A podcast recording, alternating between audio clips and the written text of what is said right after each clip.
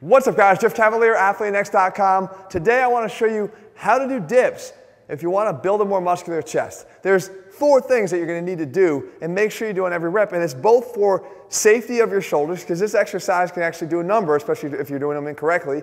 And secondly, how to make sure that your chest is doing most of the work, because I think that's the big problem when it comes to dips. We have the opportunity for the triceps and shoulders to tend to dominate this movement. If you want the chest to do the most work, then do what I'm going to show you right here. Firstly, when you get set up for the dip, before you even go down into your first rep, position your body correctly. You've heard me talk about this before. I want you to slide your body and your chest forward. Slide your body through your arms. What that will do is it'll actually place your chest in front of your shoulders.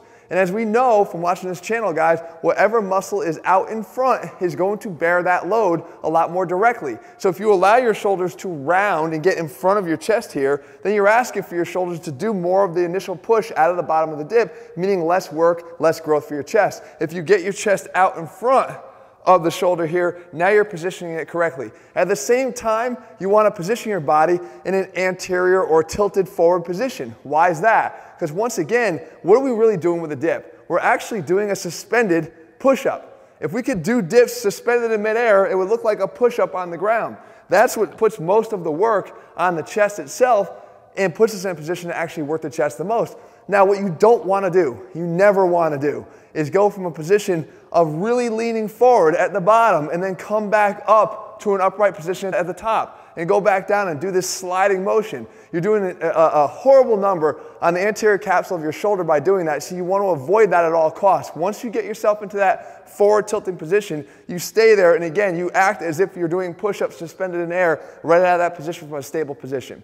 Now, we want to provide more stability to the shoulder because it's important due, due, to the risks that are involved here in this exercise. And you could do that by setting the shoulder blades in the right position. And you do that by actually depressing them at the top. So don't allow yourself to sink into a dip. A lot of us get lazy or we forget to do this. We allow ourselves and our body to just sink down, letting our traps ride up towards our ears. The proper way to do this and the proper way to stabilize your shoulders for safety is to actually depress and actively push down and then again, maintain that throughout every dip. If you start to see that as you fatigue, those shoulders start to creep up because you can't support your own body weight, then you're going to want to cut your rep short there and stop your set. And it could be the fact that your serratus anterior is actually weak and not allowing you to maintain this depressed position. And that would be something you'd want to work on. We actually have videos on how to do that as well.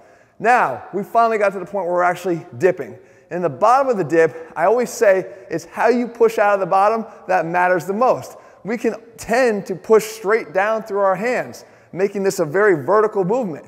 But really, what you want to think of is if you are doing any kind of a bench press, or we know so much about the value of adduction when it comes to training the chest, you want to think about how you can apply adduction to a fixed handle dip. And all you have to do is focus not on your hands and pushing down, but focus on your elbows and your biceps and getting them closer to your sides. So I'm directing my force inward, not downward. And by squeezing in with my biceps towards my lats on every single rep, I've instantly activated the chest a lot more. This is one of those game changer tips that as soon as you try this, on your very next rep, you're gonna feel it a whole hell of a lot more in your chest.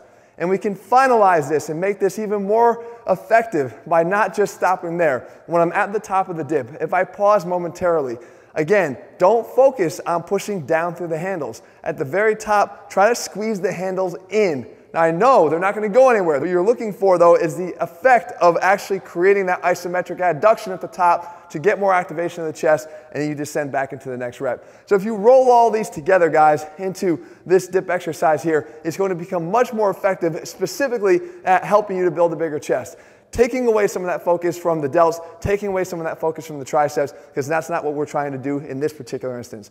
If you guys found this video helpful, make sure you leave your comments and thumbs up below. Tell me what else you want me to cover, and I'll do that for you. And any of our videos here, guys, this channel is for you. If you haven't already, please subscribe and make sure you turn on your notifications so you never miss one of my videos. In the meantime, if you're looking for programs that put the science back in strength, it is important to do these things right, guys. You can't just go out there and tell people how to do a dip and not understand what's actually going on in the shoulders. That is key to what we do here at AthleanX. We put the science back in strength in every one of our programs. They're over at athleanx.com. All right, guys, I'll talk to you again soon. See ya.